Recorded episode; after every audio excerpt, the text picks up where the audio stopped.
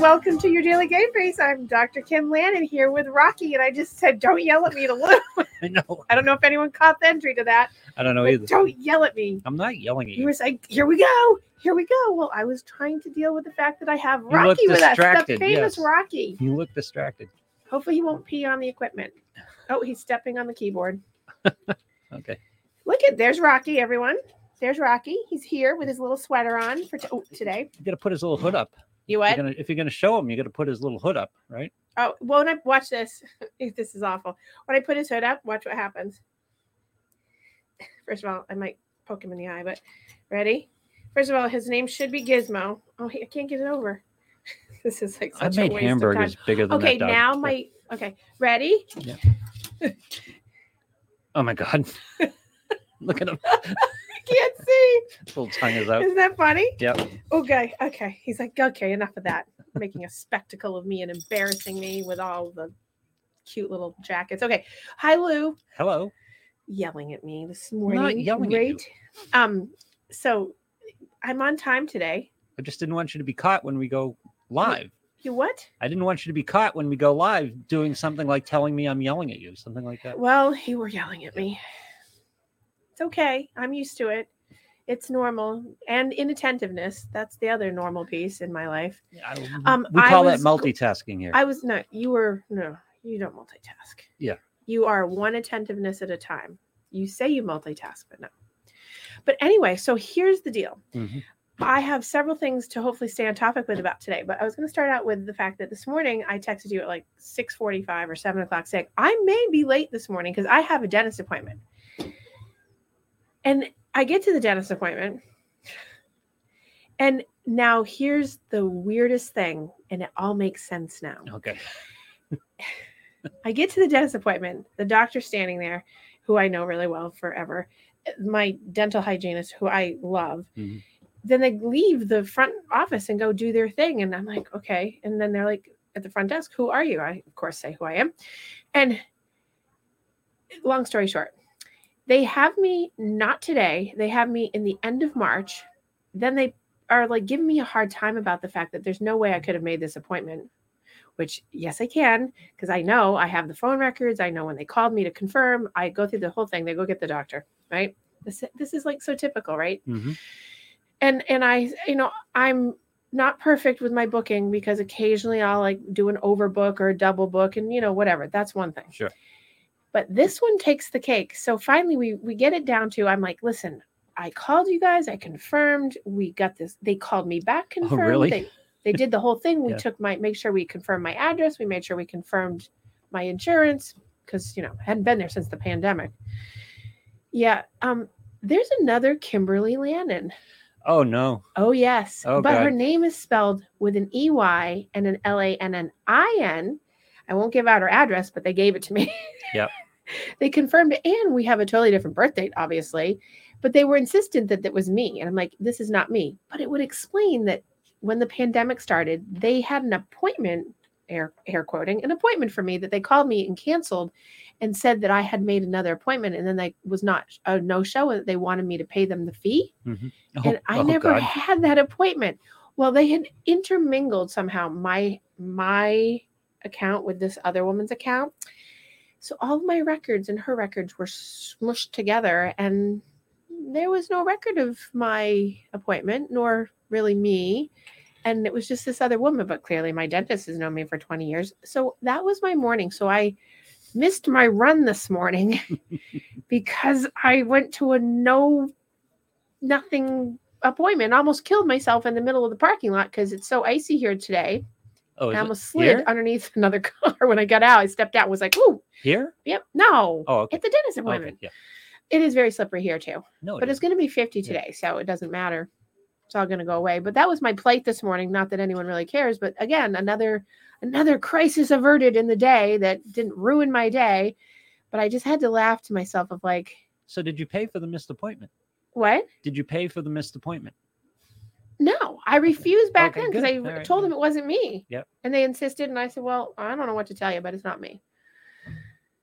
And it, clearly wasn't. So it all came together today, like the aha moment of, of course it wasn't me, because I don't make those kinds of mistakes. It's So- like I know when my appointments are. Oh, I was going to say, why didn't you meet the other Kimberly Landon? Because she, all your contact information is you. They contacted you. They didn't contact her. She didn't even know she had an appointment. Apparently, I yeah. Apparently, well, they have they have her. Somewhere I'm inact. I was inactive. I don't know. There was all these things in the system. They had my right phone number though, because they called me, but they had my wrong address. But they had it in. There's two computers sitting there. It's so bizarre. Two computers, two women. They both looked me up. One had me in one computer as the right thing, but with the wrong one something. Then the other one had me as this other woman, but they have a shared computer that talks to itself. Wow. I'm like, you guys might want to. Then they had me on a paper record and they pulled that out, and that was the other woman with my stuff in it. Might want to So if I ever got Yeah. murdered in the bayou and they had to do dental records, it would be that other Kimberly Landon. Okay. I love where your mind goes. well, I watch a lot of Snapped and Dateline and 2020 and You're a Forensic are you a true crime person? Hmm? Are you a true crime girl?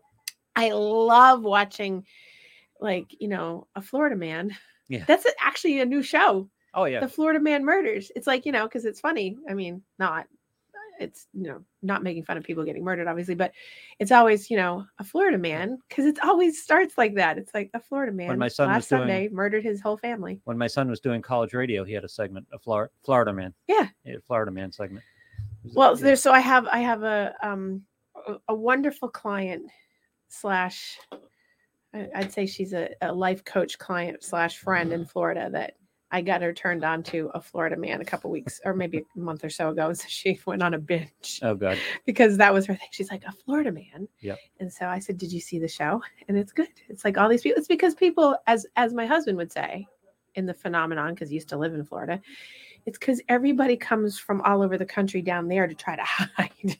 Oh no, no. No. The Florida natives are just weird. It's all it's not us going there. Do not. Okay, don't pick on Florida people now, because then I'll get feedback on that. And I'm not saying anything about Abs- Florida people. I'm sorry. Even Florida people won't deny it. Uh, well, I don't know. I'm not going to go there. I don't judge. Please don't air. you know I'm kidding. Yep. Haha. Okay. So anyway, so that started my morning. So it was very entertaining. So how was your weekend, by the way, when it was negative 30 here? What is it? yeah? negative 30 degrees here, all. to I don't know if work, anybody so- else. Good morning, Kathy. Hi. Um yelling already. um yeah, it was negative 30 here this this weekend. It was um oh sh- yes, the Murdaugh murder trial this week. Yes. It's gotten a little boring, I have to say. Oh, is there a live trial because going on? Yeah. be, well yeah, because they they're talking all about his financials now and it's like, okay, he murdered them. I mean, blah blah blah. He did. And now they're talking about all these financial crimes that he's and I don't know, she's she's probably watched all of it. I'm just getting bits and pieces throughout the day, you know, through work, but anyway, but it's a very interesting thing because he's all about that he didn't do it. You know what I'm talking about, right? Vaguely. You don't know this murder trial? I- So the famous Murdaugh, you know, that he's like wealthy and whatever, and he killed his well, allegedly.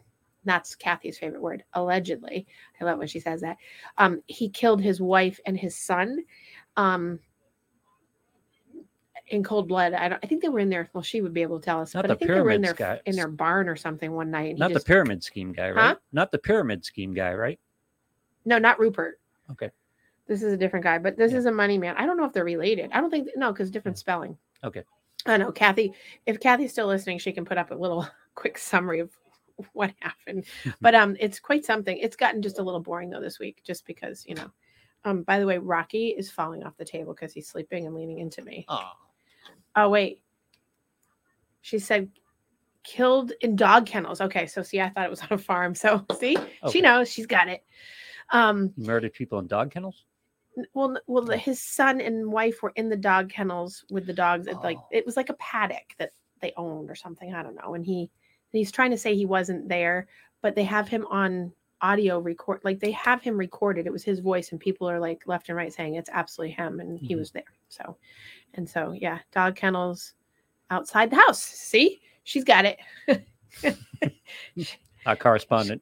she's going to update us i think so i think given what i've heard i think he did it kathy do you think he did it It's, how can you can't cast a verdict yet? You got to go through the whole trial. I don't need the whole trial to know. I got it. Good thing you're not on the jury. Uh, That's why. See, she said yes. He's not getting a fair trial here. well, you know, good thing I'm not on the jury because I'd be suspended. Yeah, exactly. They never pick me for juries because of what I do for a living. Did you know that? No, that's an automatic DQ. Well, um, she, Okay, we there, go. there we go. And what about the housekeeper? I love it. Um, uh, would you just ask me? I got sidetracked with Kath, the other Kathy's comment. I do. And what about the housekeeper? Yes. Yep. She's, I think she's referring to watching and, and the housekeeper does it. I think. I don't know. Oh, maybe. I don't know. Okay. She'll explain. Um, see, she doesn't, he, Kathy says she doesn't deserve a fair trial. Here we go. Come on, Now we're going to get into it, right? So that's not where I was going today with the show, but it's, This it's is so, well, it's so interesting. Well, because he, it's one of those things that, yes, allegedly he may or may not have done it, but it, the, the, circumstantial evidence coming into the case just before you even go into the into the jury box is like "Arr." this is why i would never make a good juror for like things like this because one not because i judge it's just i know human nature so when i have like a certain amount of facts in front of me i automatically can put it together in my head and pretty much can go with yeah i'm going to have a reasonable non-doubt that you did it or you know and i also can watch like some of these shows and be like yeah i can tell by watching like the front part of it being like this person isn't the one that did it Yeah. because you kind of get a sense i mean pretty much lots of people can do that but nonetheless um see and he has other cover-ups of death see i got good people here talking about this stuff all righty Well, that's not. We're not talking about this particular case. We're talking about whether due process is should be done, and due process should be done. Well, So due process should him. be done, but we were talking about this case that Yeah. I think that he's probably guilty, and Kathy does too, and the other Kathy does. Yeah. So Many people him think and- he's yeah. he's guilty. Yep. He's going to be found guilty. It'll be unlikely that he's not found guilty. I mean, the evidence is in is not in his favor. Anyway, okay. So moving along, um, how to spot a murderer. you what? How to spot a murderer. How to spot a murderer? Yeah. That, well, there's a well, so that's a good. I should do a profiling thing on forensic psychology. But that's not my focus today. Yeah. My focus today was on several things. First of all, my first focus was on have you seen the commercials? And the reason why this is coming up is because lots of people have been coming in like over the new, you know, new year coming in and talking about like they, you know, they've decided that, you know, they want to get off their medication or they want to switch providers or they want to do these things or whatever, right? Um, or they having a hard time getting a new provider because they want to leave the one that they had because they were on too much, right? So the big push is that we've gone from about a, I want to say maybe a 35%, don't quote me on that, to around 60% increase. And now we're at 60% of usage of, of mental health apps for getting prescription. So like cerebral is one and you'll see a lot of hers now it's called hers and you can go online and you can set up a really quick appointment get online and get uh, uh, anything you can Mhm. get any prescription you want and you meet virtually with a doctor or whoever you're meeting with that's licensed and all that stuff so now interesting because i follow this a lot because especially during the pandemic this is where a lot of things popped up. Now there's apparently and i didn't know this until the past two weeks because i've done some research on it 20000 apps. And i think that was the number 20000 different apps that deal with Wow. mental health or mental health prescriptions which is just blows my mind. I only know of like four or five of them and then i did the search on it. I mean there's a lot out there so uh, so i think that again going back to like the consumer usage that if you know people need to have a provider they're looking for someone either a psychologist a psychiatrist someone to provide medication or they're looking for even primary cares right? This is this is interesting because if you don't utilize um, good consumer advocacy skills and you just are looking i mean this it's perfect for people that are looking for the drugs. Like Yep. if you're looking for controlled substances like adderall ritalin um, you know you name it like suboxone i there's you can get that really easily. And so i think that they don't make you know i've seen these sites i've seen patients that go on them. I've had telehealth like combine combination things with other people. Like they'll be in my office and they'll call their provider while they're sitting there with me and we talk to together.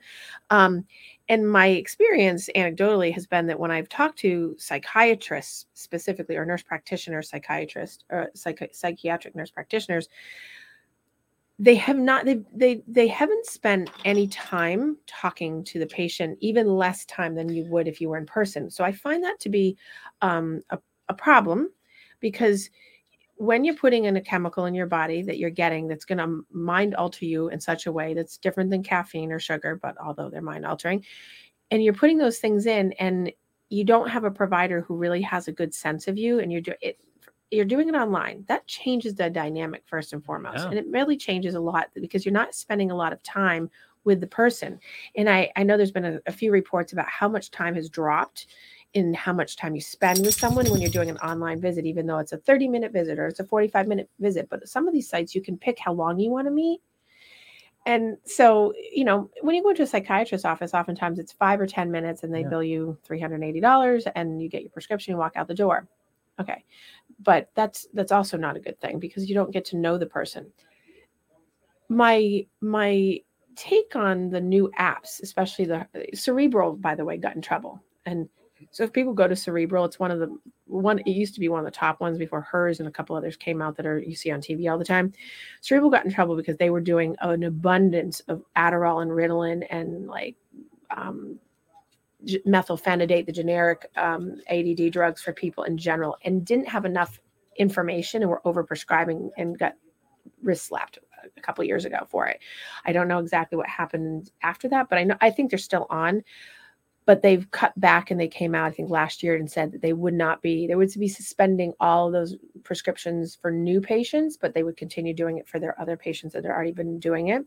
Um, so here's where it comes in is that, like, if you don't have if you don't have several visits with someone first as a psychiatrist and you aren't getting a full history of a person while you're doing these telehealth appointments and virtual that's the first problem because you're if the person's just online and says to you i would like this prescription and this is what i have and and blah blah blah which is what a lot of my patients tell me they just go on they talk to them for five or ten minutes they've never met them before and the person prescribes for them um, that's a huge red flag to me Yeah. and it's kind of scary. Now, I don't know if everyone has that experience, but that's just, you know, and it's being reported online and articles that are reputable that that's one of the downsides of it that you you get that um unfortunate piece to it that people are just like easily able to get access. And it's not it doesn't have the federal regulations around it that even though you have to be obviously a licensed provider and you have to have like DA, DEA background to do the, you know, the um, the narcotic prescriptions and so on and so forth, you don't have the same standard of care, it seems. And so I just want to caution people that you you really need to actively. I know if people are are, are drug seeking, they're not going to do this, but you really have to actively go into a conversation and say, I, I want you to know me first before you prescribe this. I don't know if I really want to be on medication or if I want to have something else or if I want to talk about, you know, what is the best option. I'm very much about if you can find a natural path. Uh, So there's medical doctors who are naturopaths who will prescribe only if necessary, kind of like me, but I'm not a medical doctor, right? They'll prescribe, but they'll prescribe holistically first and do less is more which you know all my colleagues that i work with for the most part except for one that's the way they prescribe because and that's what fits in the model Yeah. that i believe in um, so you want to be sure that you find a good match not just someone that is going to just give you whatever you want because i mean the diagnostics for things like major depression and severe anxiety and ptsd and add and um, bipolar disorder and things like that those medications are heavy hitters for those things. And people you know i mean i have patients that i that come in and they're on 10 different medications and they should be on two or one. And we end up working backwards or finding a new psychiatrist or a new person that a lot of times primary cares are the ones that are giving the medication. So they'll be providing that and having the conversation with the primary care or the psychiatrist about did you realize this person's like you know i call it floor licking. They're licking the floor every day because they're taking x y and z at night. They're taking these four in the morning. They're and they can't function but we're treating something that has a symptom that has a, a side effect that has another symptom that you're treating for so maybe we should take it all down. So you don't have the specialized in, at least in my experience so far you don't have the specialized treatment um, with these sites. Now hers and i have a couple of people that have used hers um, they have uh, access to your provider supposedly like anytime you want. So if you have a question if you have a concern you're able to go into the portal and ask and they call you back and all those things i don't know if how i don't know if that's actually happening did you see him he's licking me No, um, I don't know if that's actually happening, but I would again suggest that you know you, you want to find if you're going to use an online tool like that, you want to have a couple meetings first with the person before they just willy nilly give you something. You want to make sure that you feel like it's a match, which is hard because online. Yep. I mean, I do virtual appointments online, eh, telehealthy, and it's it's unless I know the person in person first for a little bit of time, those are really hard, especially initial meet and greets because you don't get a full experience of the person and the video camera can hide a lot of what's going on so you can still read the person but you can't really read the person Right. as well um, so you have it's a little bit harder in terms of the work and i think that when you're drug when you're drug seeking and if you have like addiction or you have other issues like that or you're a college student looking for you know an extra bump in your step but you you know what to say to get what you need you don't have the same breadth of ability to read that situation if you're not in person. Right.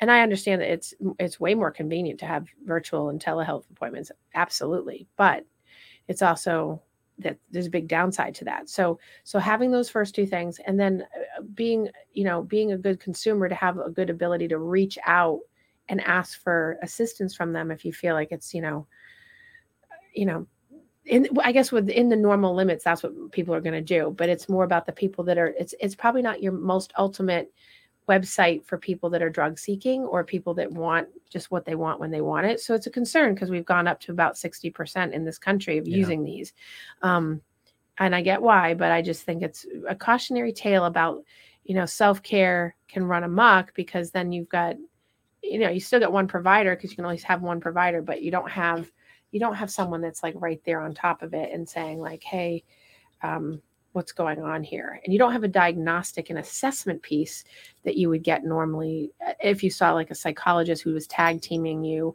with the psychiatrist saying like okay what's going on? Can someone take and do testing on this person to make sure that we have bipolar disorder we have ptsd bipolar disorder is is not i wouldn't say it's a really easy easy diagnosis to make because it overlaps with so many other things. So i'm always very hard pressed to just diagnose someone with bipolar because so many people use it in a misused way in terms of the Yeah. terminology. People come in that are on you know civilians lay people will always call it like i'm manic depressive. Well we don't first of all we don't use that terminology anymore. Um, or people say the person's so schizophrenic or the person's so you know it's just colloquial terminology. And they'll come in and they'll say well it's because i i feel good one minute and then i feel bad another. That's Welcome to that- life. Yeah. that's not bipolar Yeah. but people but people think it's because oh you know they well that's kind of a normal day you know half your day you might feel really great and then half your day you might not feel so good um you know you're not supposed to be happy all the time you see him licking the, the mic hear 'em, yeah. is he gonna electrocute himself? So I had a wide range of emotions when going through this. Now, normally, you have a wide range of emotions. I had a wide range of reactions going, Okay. going through this story, and there's one I want to get to at the end that I think is really important. But the normal procedure here is you go to a psychologist, and I don't know what your prescription capabilities are, but you go to a psychologist, and then you get to the point where it's like, well, maybe we should look into medication, and the medic- medication is done by a psychiatrist, right And I that's a very brief interaction with the psychiatrist, if Right. at all. right And I'm guessing it's because they're in contact with the psychologist, and there's typically there's stuff going back and forth. So typically i mean not- that's my experience he's not working on the five minutes of interaction that he has with you while he's doing the prescription. Right. But if well if the person has a, psychi- a psychologist a lot of times people don't have the psychologist they go right to the psychiatrist because they don't want to have a person to talk to they just want the medication. But m- my experience is that people come to me get diagnosed or assessed first and then ask me what the, i think. Or they come to me after they've already gotten the medication and then ask me what i think and then we change everything because and I think I know the answer to this, but there is there is a database of what a particular patient is doing with interactions of drugs and things like that, but they're not checking this, are they? I mean, Well, they, they some- take your history. Are you talking about the doctors themselves? the people who do the prescription on these drugs? They're taking your word for what you're taking at the time, right? Um, they're not vetting it. So, so yes and no. Yeah. I would say that there's a large portion of clinicians and pharmacists that are checking. And then I would say that there are more that are not. Um, the, the pharmacies back when Suboxone, and you're familiar with that. So Yeah. Suboxone is, uh, you know, like methadone, and it's not like okay. So Suboxone is a synthetic heroin that's made to help people be in recovery. But obviously, it's a re-addiction to something else. When someone gets clean, they just put them back on something else, and then they're off to the races with this. So, so when Suboxone, and I'm using that as an example because the DEA came down really hard on the usage of Subutex and Suboxone and medical doctors who are providing it because there was so much um,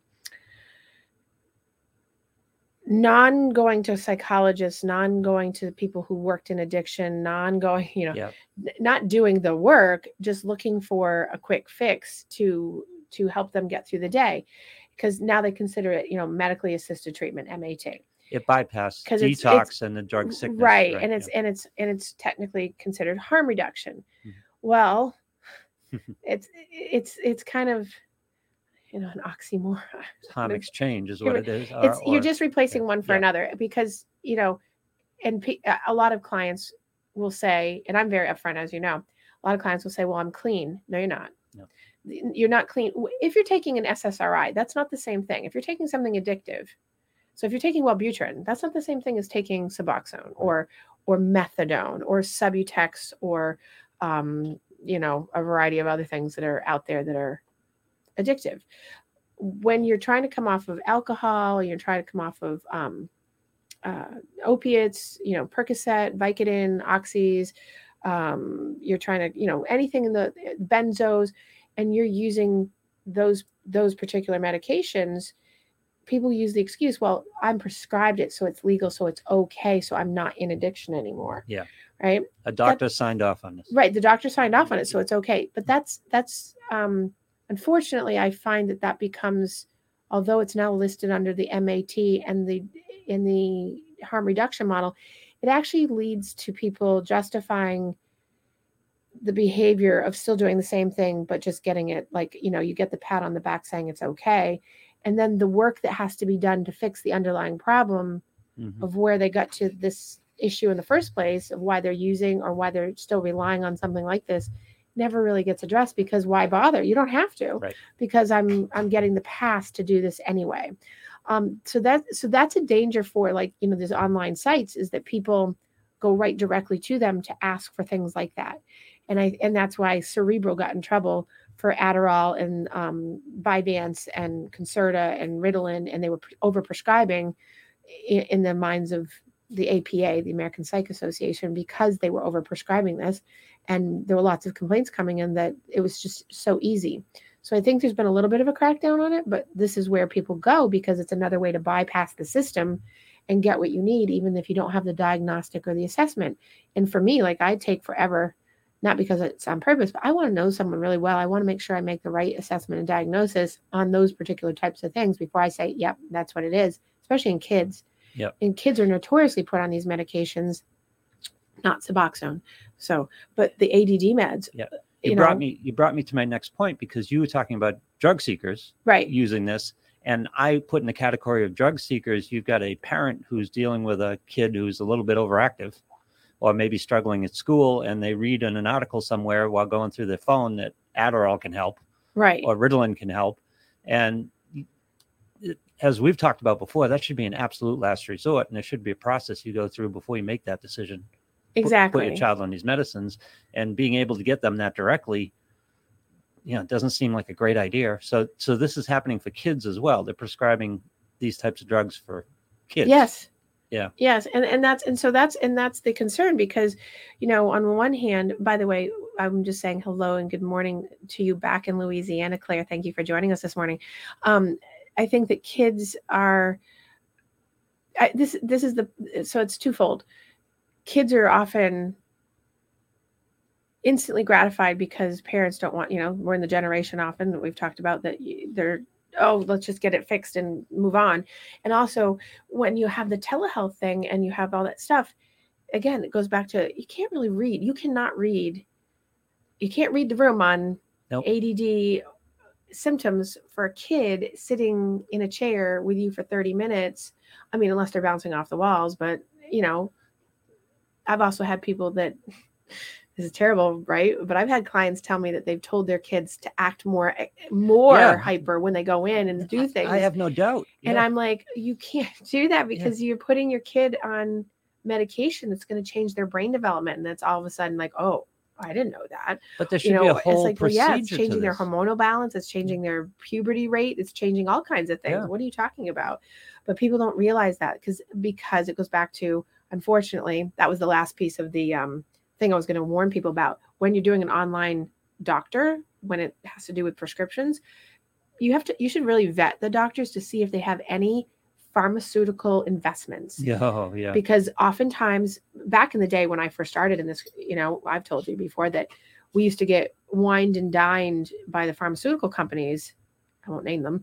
And they would come in on a weekly and we'd either get lunches or we'd be taken down to Boston for like big conferences and like shown like the next best greatest thing. That's how that's how we got introduced at the hospital I worked at to oxys, you know, and that was going to be the next pain reliever and all this stuff right when it started out, right?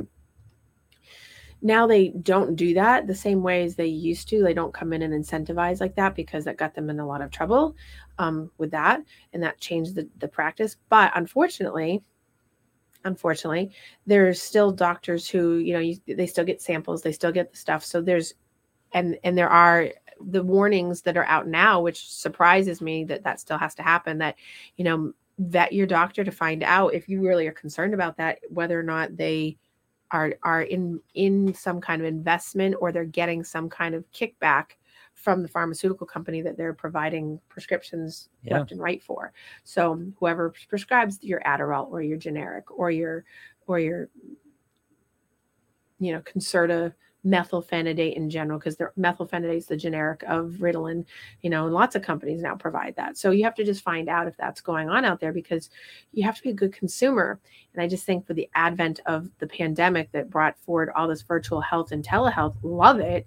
It works great, especially it's convenient and it certainly is convenient, but it also brings this other side that eh, it goes into the whole instant gratification thing and getting it quick and easy and and kind of done with. You don't have to drive you don't have to um, set aside extra time you don't have to it, it's right there at your Yep. hands and they have tons of people providing all over the country to do it. So it's a little bit um, it's a little bit concerning because we've gone up so high on the telehealth use to 60 roughly 60% and these sites aren't necessarily monitored in the way that like an in-person doctor would be or so on and so forth. So i'm just saying people should be really good consumers of that not to beat the not to beat that point I think with kids though, sometimes the motivation's off. I mean, because sometimes the motivation went sometimes the motivation is off. In other words, there's a preferred answer here, and the preferred answer is my child has something that can be pharmaceutically fixed. It's not me. I didn't do it, or I'm not. It's not that I'm not putting enough effort into this. It's not that I've explored, haven't explored the other options.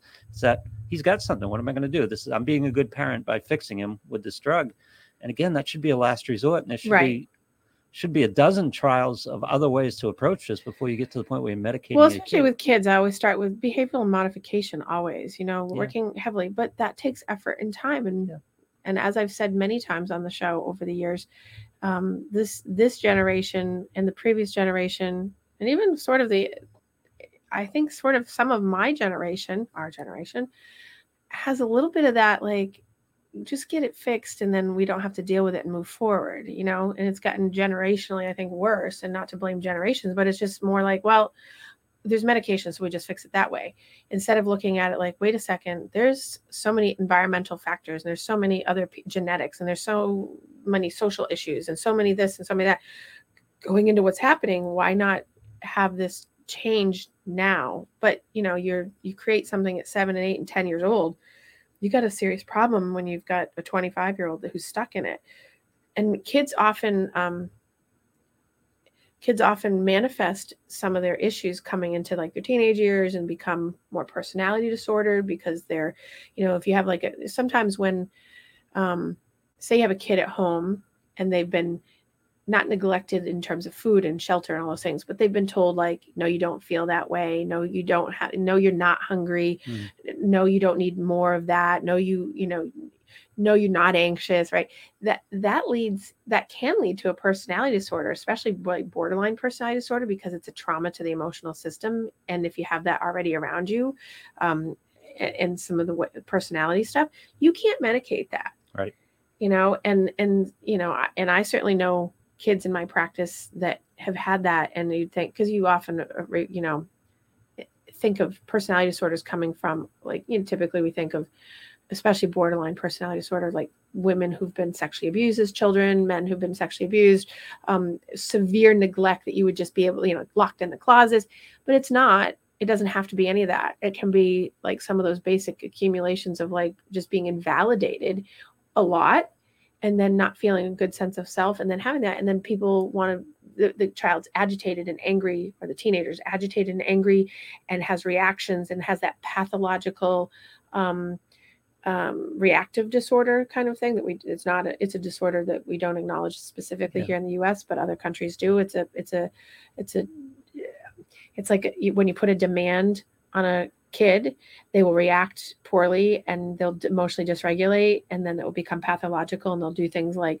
you know they'll be deceitful lie be angry like lash out do Yep. health self-harming things they'll over in the self-harming can be overeating throwing up doing all kinds of other things you can't medicate that and parents often will just be like well there's you know their their mood their mood is off so we have to get a mood regulator. And it's like okay so then they go and tell the doctor they call the telehealth person and say their mood is off so we need a regulator.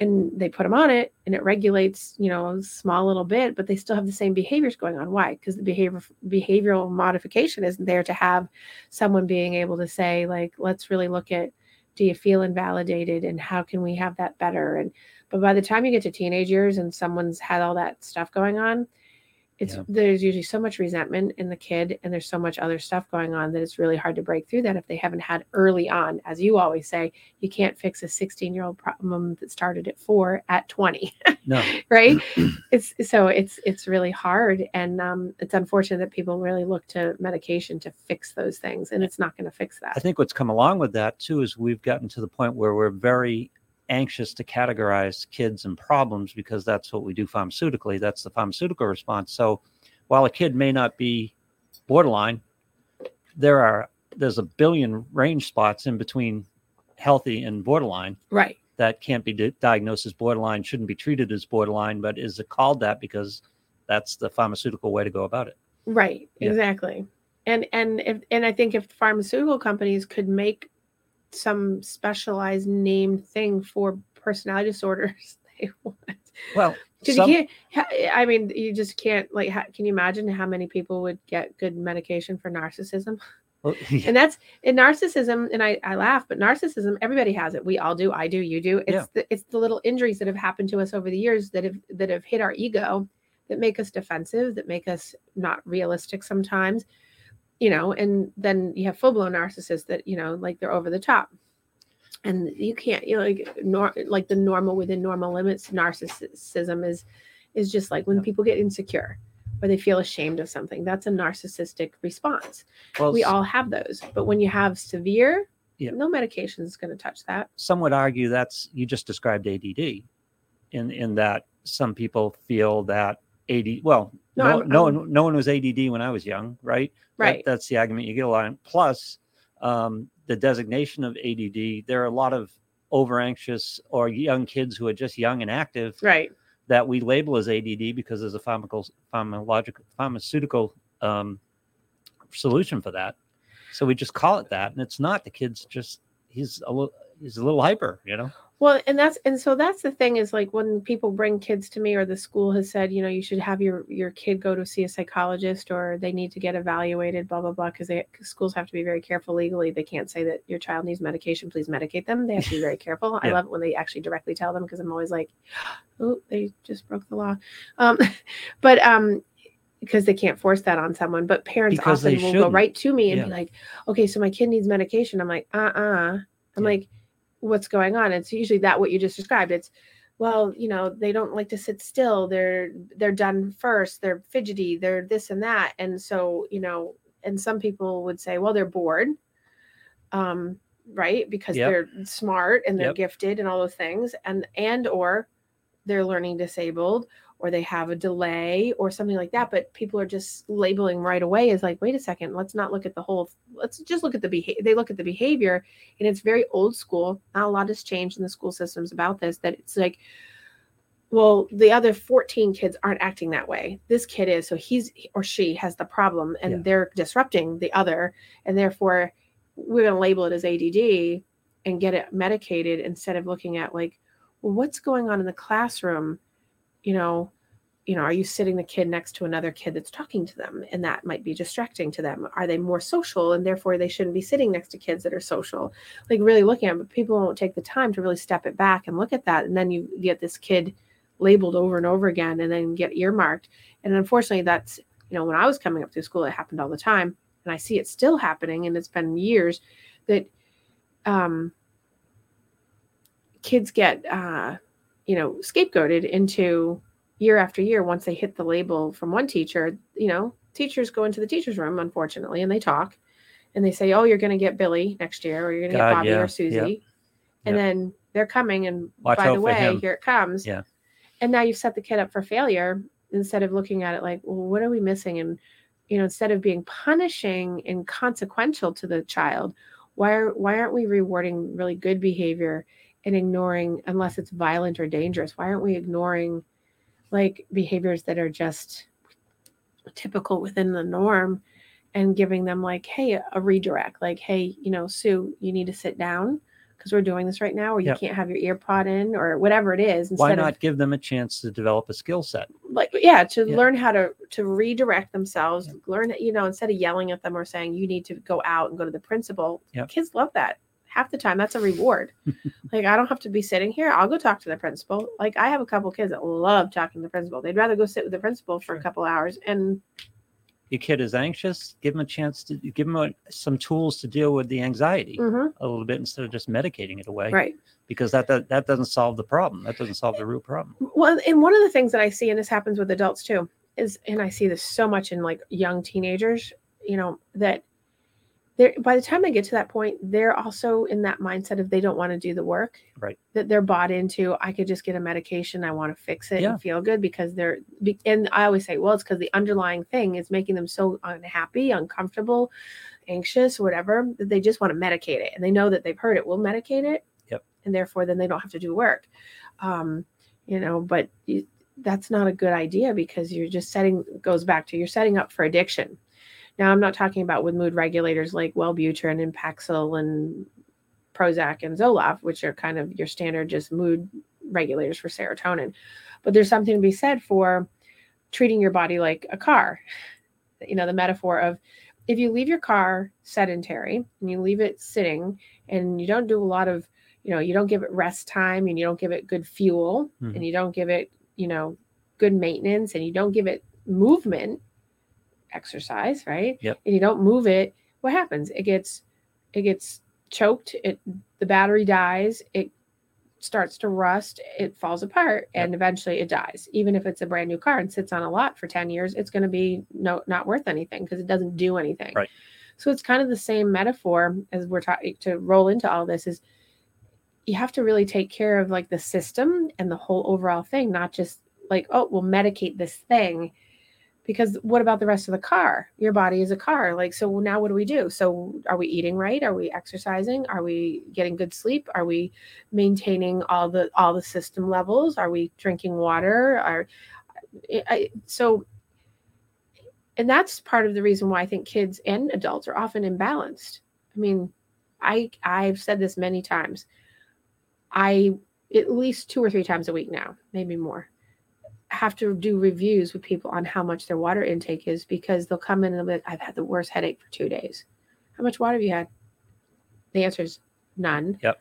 I'm like, okay. Had Pepsi, but they haven't had water. Yeah. And I'm like, okay, your body can't do that. It needs it, your body's water and it can't do that. So they're like, but I'm drinking coffee.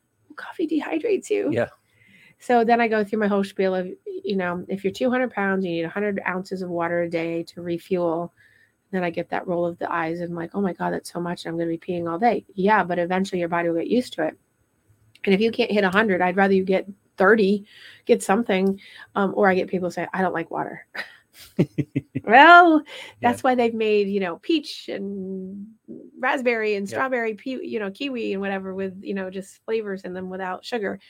But it's it's so important because if a person treats their body like a well-run, maintained car, kids and adults, they will behaviorally feel better and less likely to have the escalation in those behaviors. That doesn't mean they're going to be fixed necessarily no. or perfect because there's nothing like that, but it's going to definitely give you a better balance and understanding of where you're really at at a baseline rather than when you're coming in and you're like, oh, well, you know, like an example, someone will come in and say, well, I eat, I eat, I don't eat breakfast, I don't eat lunch.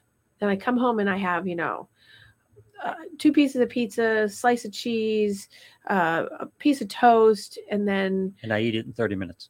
yeah, and then and then in a couple, you know, two hours later, I have dinner and I have you know pasta, and then I have chicken nuggets, and I'm serious. Oh, no, I'm literally no. coming up with this from someone I know in my practice, and and um and then and then I have cookies, and then above uh, you know, and I'm like, well, what do you what do you drink?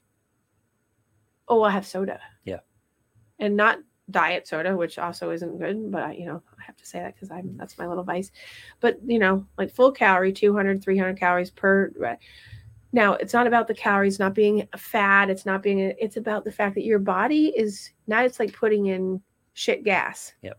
In your in your car, then you go to sleep on that, and all that does is make your whole body unsettled it makes your sleep disrupted even you know you might get up to go to the bathroom you might be having a stomach ache you might have gerd you might have all kinds of different things then you wake up and the next day you're exhausted and then you say you don't know why yep and do it all over again lack of sleep and lack of water is often the first step to dysregulation uh, it, it, it, it is the yep. first step lack yep. of sleep and lack of water is the is the step to dysregulation so you're starting your body off you know the systems are trying to catch up with all these problems that the lack of sleep and lack of water are giving right. them and there's all kinds of hormones being released which leads to all kinds of emotions that leads to total emotional dysregulation. Well, I think physical that, dysregulation leads to emotional dysregulation and i right? wish that the i know that lots of people and, and i've and i've read the curriculum in a couple schools not tons but a couple schools that are local to my area where i, I work with kids in them and they do wellness programs. And there's one school that does a fantastic wellness program and they do actually do teach this and i've actually talked to the teacher and she integrates a little bit more of what i tell her to integrate because it's good teaching. But one of the things that's missed um, a lot that I see in the actual protocols, and they write it all up so the teacher has a, a guideline, is that no one really teaches.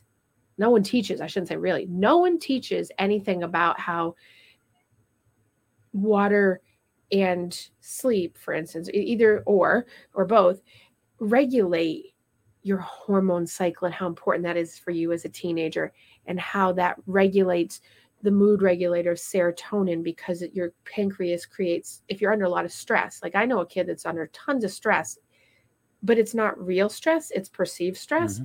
and she's going to be dumping more cortisol than probably i know of anybody right but there's like a delusional system based around her stress so she's probably dumping a ton which makes her serotonin stressed out which makes the dopamine her pleasure neurotransmitter go down now she doesn't have to have a whole science lesson on it but i think that she if she understood better that if you drank water and you and you didn't stay up till two and three in the morning and then not be able to get up for school and you got up for school and you and you were able to have your regular sleep or at least better sleep and all those things your body would start to regulate and you'd actually feel better and you wouldn't be seeking out medication and saying i'm yep. anxious all the time we're anxious all the time because it's like you're drinking it's like people who drink and then they go to bed on it and then they get up the next morning like six hours later still have the alcohol right? And they have like a little bit of shaking and they don't feel good and they go to work and then as soon as they get home they have another it's the same pattern because the body isn't getting what it needs and the cortisol that comes from this the stress hormone that comes out of your pancreas that's trying to make you feel okay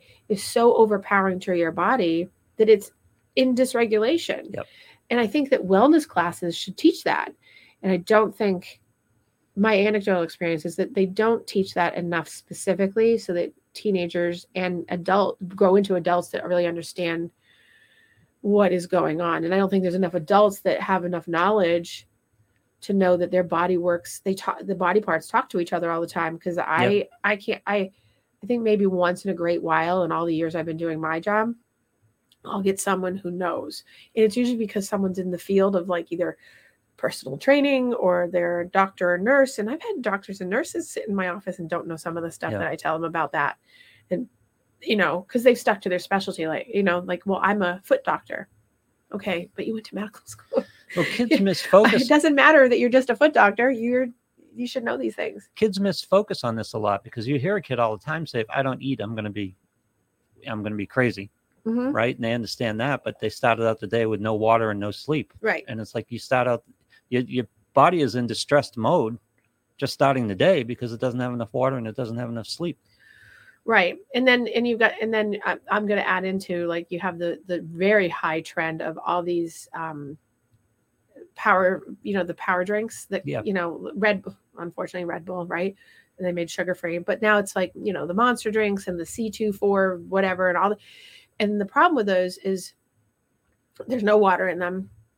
Teenagers get them in the morning, put them in their Starbucks. They've already, you know, they're loaded with caffeine. Yeah, and then they guise them under like they have you know thiamine they have like theanine they have creatine. They have all these things that they add into them to sell them as like well they're healthy for you minus the fact that they have so much caffeine and that's dehydrating to you. And then then uh, you know some i have i have kids in my life and i also have them in, in patient mode that they'll drink these things and then tell me they have a headache Yeah. i'm like right you have a headache they're like yeah but i've had a ton to drink today i'm like water oh no i've had four red bulls Yeah. oh well you've had four red bulls be, and you've had enough caffeine to knock over a horse and so now you have a headache Yep. and it's like make those distinctions now or teach your kids that early to know that but you know i find that most adults that have kids that are doing that don't either know themselves or are modeling that they're doing the same thing in some fashion and therefore it just carries over so if i mean 15 year old is drinking Red Bulls, that's a problem. Uh, 15 year old Yep. shouldn't be drinking Red Bulls. i i But i agree but we're at the point w- with all these things, and this is the pharmaceutical end of it. But we've talked about parenting being a generational problem. Now we've we've got parents who are raised with pharmaceutical solutions. We're generations into this now. Right. This is part of who we are as a culture. right This this quick fix solution. Let me ask you this, and I hate to put you on the spot, but, I'm, but you will I'm curious now because we started the conversation with a percentage.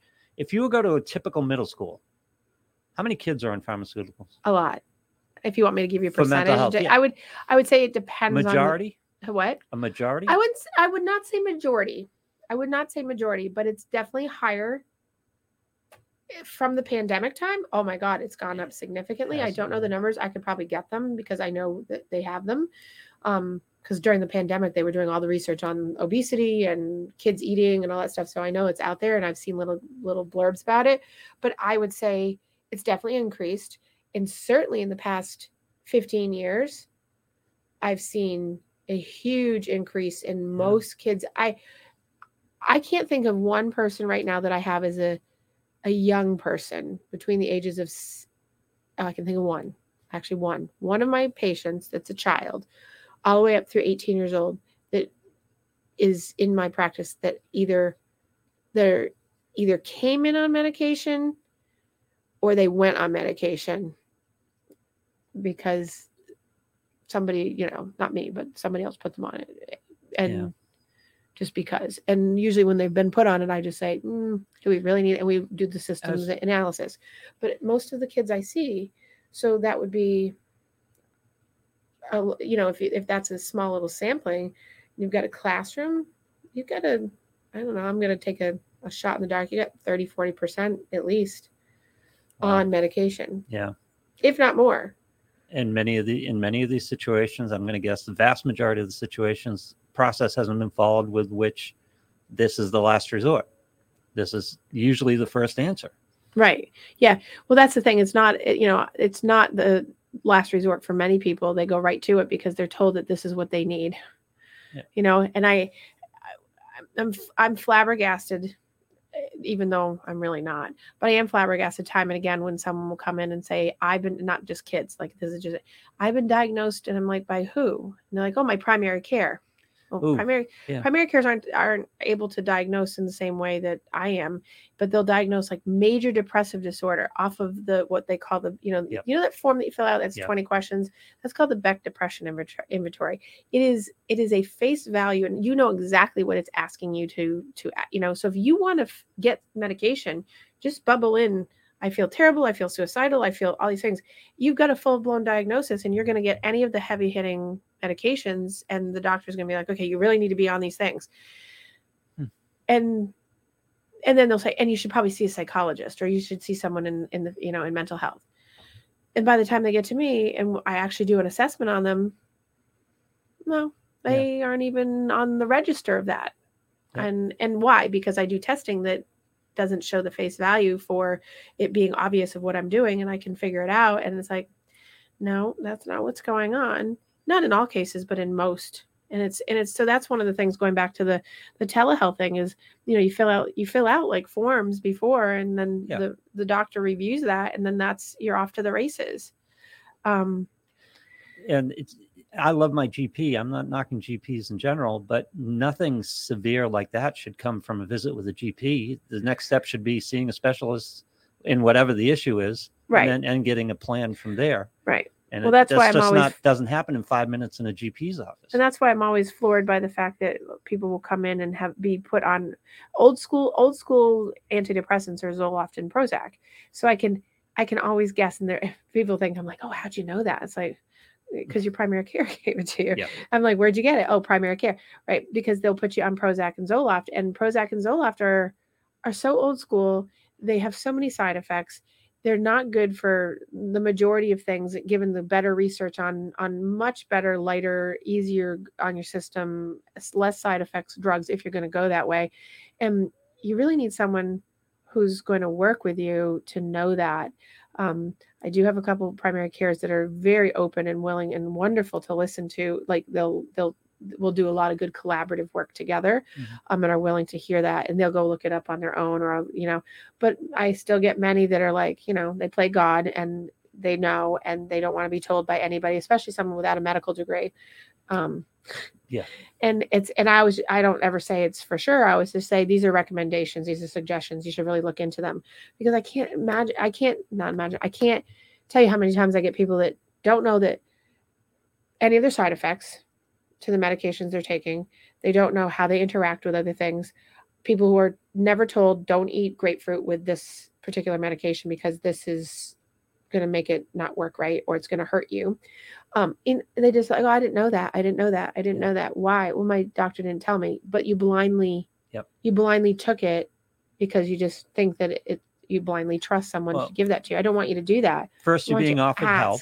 You're being offered help that's not your responsibility, so that's always good. Secondly, there's the authority of the doctor that you don't want to challenge. Plus, in a GP situation, they want you in and out in five, and you feel that pressure. They don't want to sit. Well, I don't know. They'll sit there and have mine will sit there and have Right. a conversation. You can have a conversation with them, but you can't do it in depth enough to really vet that you should be doing this course of action. Right. It just requires more, Right. especially, you know, this type of pharmaceutical reaction to mental health issues. Right. Well, the, and that's and that's the that's the downside, and that's why I use it as the brief example is like when you go in and you fill out the bubble sheet for your primary to do an assessment, and that's I think it's great that they do that because they want to like at least see like where people are at, and they're at least trying to address the mental health issue in the country. But there's only usually two or two go tos if the primary care is really you know they just go to those two drugs and then they just say here you go you have you have to be on this Yeah. it's like how about sending them to a psychologist or a licensed mental health counselor or a social worker or or something else first before you jump on that and say you know because people just want something quick and and they won't go no one, and we're talking about this today, no one, including those people you talk to with the online pharmaceutical providers, in five minutes can evaluate you properly for these. It's it's not and that's possible. and that's why I said you it's important to have that um couple visits with the person, find out if you can have it longer than five minutes. Can you follow up with that person? Are they attached to a pharmaceutical rep? Are they, you know, where's their push point? Because some of them are, some of them aren't allowed to be on some of those sites in terms of like they're not supposed to have those, but they do. So you have to really do, you know, do Google search. That's where I'd say do Google searches on like your docs to find out, like, because it will list like, you know who they use and you find out there's you know not always but you you can.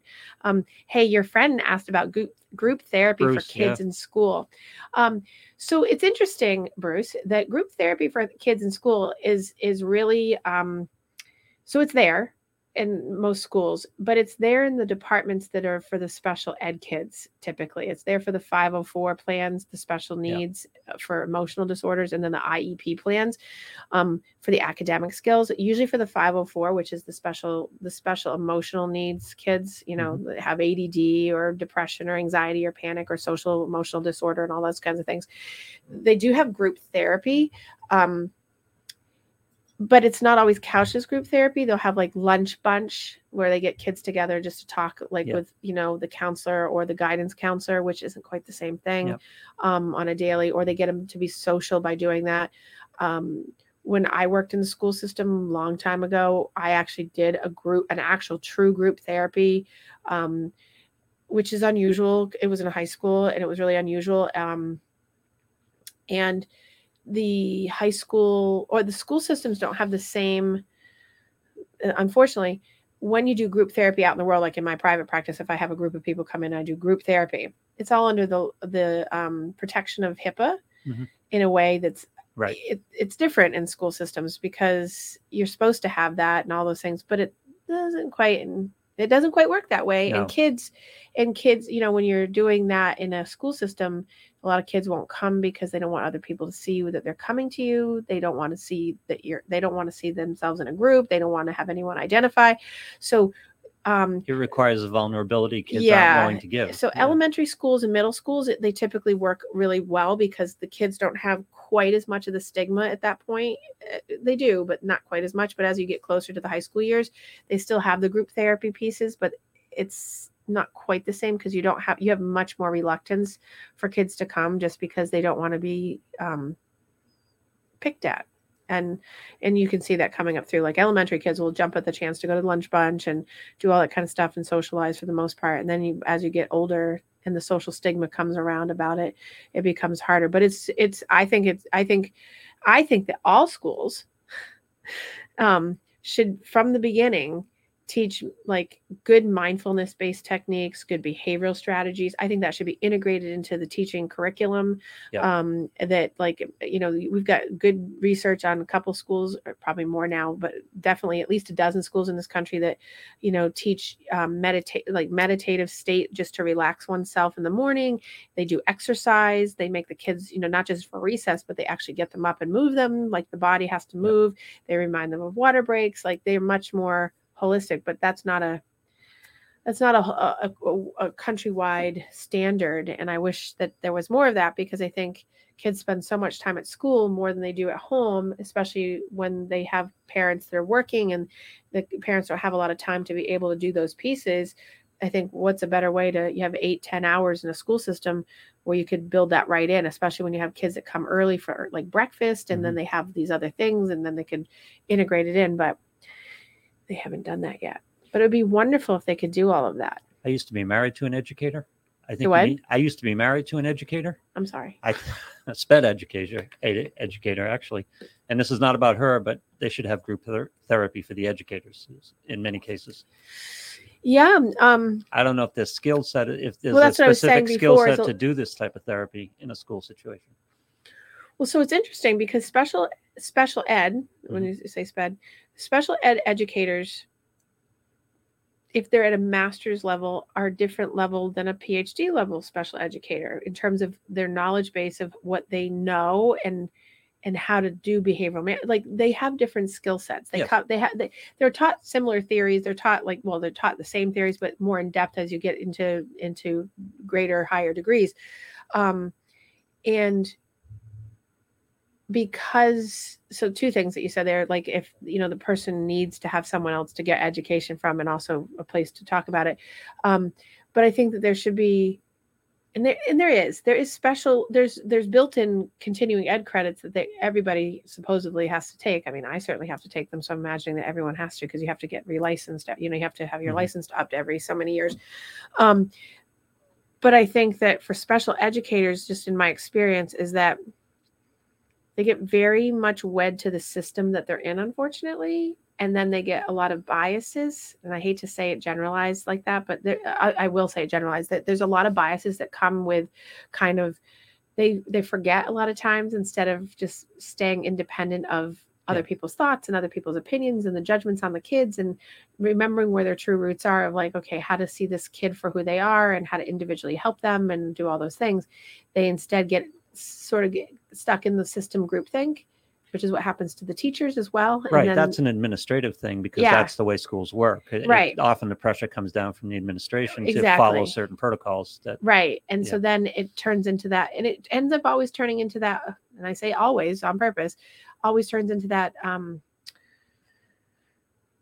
old school way of doing things that then so antiquated in how to see and teach and do and and keep people up to speed, so that you lose sight of, you know, someone was telling me yesterday about.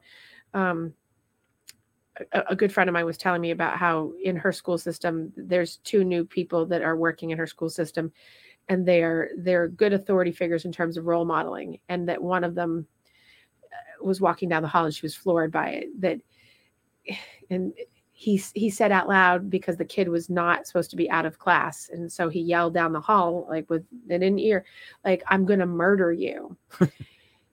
so she was like okay you know she's she's like she's very cool laid back but she's like he got away with saying that Yeah. but if a kid had said that Yep.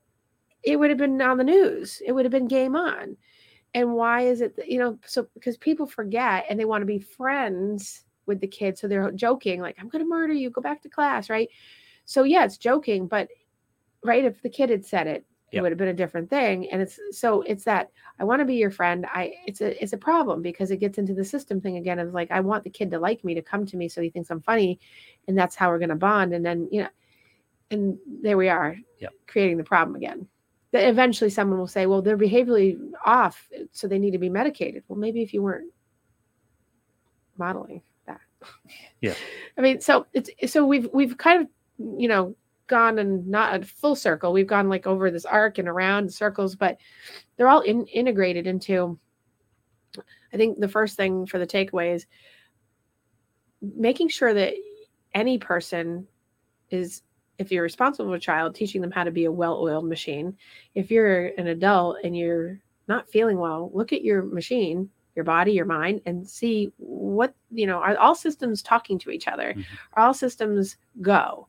Um probably not um and before you start putting in something to the system to make it better you really need to diagnose the system first in a really s- thorough way so that you make sure you're actually giving the system what it needs not just throwing spaghetti at the wall and hoping it sticks Right, and yeah. seeing how that goes um, so that's my takeaway from everything i said today how does that sound I like it. yeah. Yeah. Um, and while we were here, Rocky found it very boring and fell asleep on the mouse. And he He's not bored. He's just drooling. sleeping. He's a pup. he's what? He's not sleeping. He's a. I mean, he's not bored. He's a pup. He's sleeping. He's actually twitching. he's twitching. He had a really rough night. He barked like for a good hour and a half when I put him in his crate. He was not happy Oh God. because he would rather be running around chasing the cats. Yep. Okay, so I I would be remiss because I have to talk about this. My little friend Yes. Lou. Yes. So first of all, I'm very excited because I'm at four thousand dollars of the ten that I that I have to reach for my um, fundraising for my New England Patriots Foundation Yes. uh, for the Boston Marathon, 127th running, my ninth running of it. Um, I am in full gear. There's about 10 weeks left of training before the actual big day on April 17th. Um, somewhere along the line, I will hope that you will put my link to my fundraising page up. If you if you give a hundred dollars, um, uh, I only have a hundred chances. If you give a hundred dollars per chance, um, you can win. Only one person can can win fifteen hundred dollars cash, or you can choose to have me get you two round trip tickets to anywhere you want to, up to fifteen hundred dollars. Um, and also, my running partner in crime, Amy. Uh, who's been on the show before, Amy Salant. She and I, she, we are having um, a huge fundraiser this weekend here locally. So if you're here locally, and she's been running an ad on, I, I think it's on this station, but she's been running an ad. Um, but this weekend, if you're in Methuen, in Lawrence area, or Andover in the Merrimack Valley, uh, you anyone can come on down from 6 to 10 p.m. on Saturday night. It's going to be a nice day, no snow, no ice. Um, we're having a nice fundraiser at Sal's. It's buffet dinner with a musical bingo with one of the funniest DJ musical bingo people I've ever met. He's awesome and he's a riot. And um, we have some really great. Uh, we have a 50 50 obviously raffle. We've got a ton of really cool prize um, giveaway things and silent auction items. And and Amy's actually auctioning off her husband Is for a date. So Wow. I think that will be well worth it. And I and John has offered that he is not auctioning off himself because he feels that that would be not good for him. I might feel the same way, Yep. but he is going to auction off because he's a fantastic chef. He's going to auction off um, his services to do uh, three to four course meal of someone's choice for up to four people at their home. Um, so, and we have a whole bunch of other really cool. We have uh, VIP club seating at the um, Ottawa Senators game with the Bruins. Uh, um, that's going up live um, for the auction. Uh, I have a Carole Baskin basket of things with a signed photo and autograph of her that's going up uh, for live auction. And then there's tons of sun, tons of other silent item things that are really cool. Um, I can't even name them. We've got so many. But um, but if you just want to come out for a pre Super Bowl or Valentine's Day night, that's pretty inexpensive and fun. It's uh, $75 a person, and you can sign up on the links on my site right here. And uh, anybody and all are welcome. And Lou, I hope to see you there. I won't bank on it, but I hope to see you there. I'm just going to decide how this how this fundraising is how going how I'm going to divide the fundraising for you. Oh, okay. because Well, the we'll, we'll the raffle for fifteen hundred dollars in travel seems pretty nice too. Well, we can talk about it off Yeah, air. yeah. Okay, you guys. Well, anyway, so have a fantastic week. And next week I'll see you, and it will be post Valentine's Day. So everyone have a lovely Super Bowl. Go whoever you want. it should be a great game. Go whoever. Yep. Um, I think I'm going for Kansas City. Who are you going for? I, I kind of like the Chiefs. I don't want either to win, but I kind of like the Chiefs. I like Patrick Mahomes. So. I do too. Yeah. So so okay, so we're on the same team. Yep. Um, so everyone go out and have a good time and um I don't want be those Philadelphia people to have any fun. Whoever's going to win is going to just be great. Whatever. It's just going to be fun. Um, have a great time. Have a really safe night and have a really beautiful, wonderful Valentine's Day. And don't go spend a hundred dollars on roses. Wait till next the week after. All right, you guys have a wonderful week. I'll talk to you then. Bye.